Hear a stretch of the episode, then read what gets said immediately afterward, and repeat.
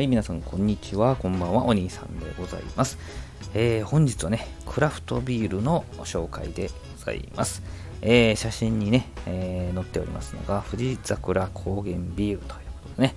えバイツェンとラオホという、バイツェンとラオホというビールでございます。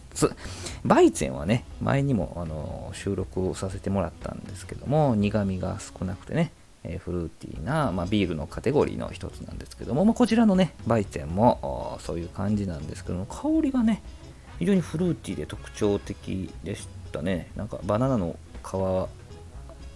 というかバナナを匂ってるような感じですかね。で、まあ、非常に滑らかでした。で、今日はね、この 収録してる今日はもう本当に暑くて、えーこのバイツェンをまず線パーンと抜いてね、えー水みたいに飲みましたけどね、えー滑らかに、えー、キレというよりかはもうごくごくと滑らかに飲んで後味余韻がふわっとこうくるようなあそんな印象ですけど伝わりますかね。はい。でこのラオホというものなんですけど珍しいですよ。スモークビールですよ。麦芽。まあ、ビールって麦芽からできてるんですけど、まあ、他にもありますね。麦芽がメインとなってるんですけども。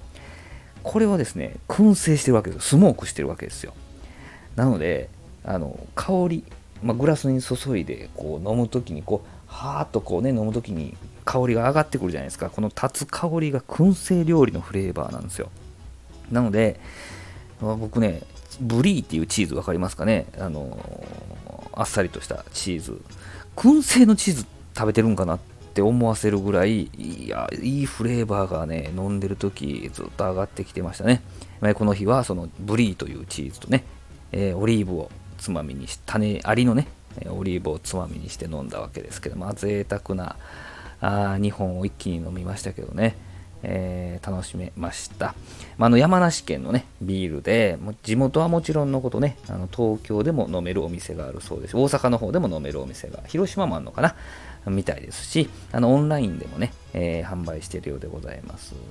ね、私はこちらね、えっと、三宮駅のスーパースーパーというかちょっとやや最近目のね最近のスーパーで買ったんですけどねえー楽しみクラフトビールコーナーがだんだんだんとあるところで買いましたね。まあそういうね、ちょっとこだわってるところっていうかね、ちょっとあのフィーチャーしてるところに行ったらあるかもしれないですね。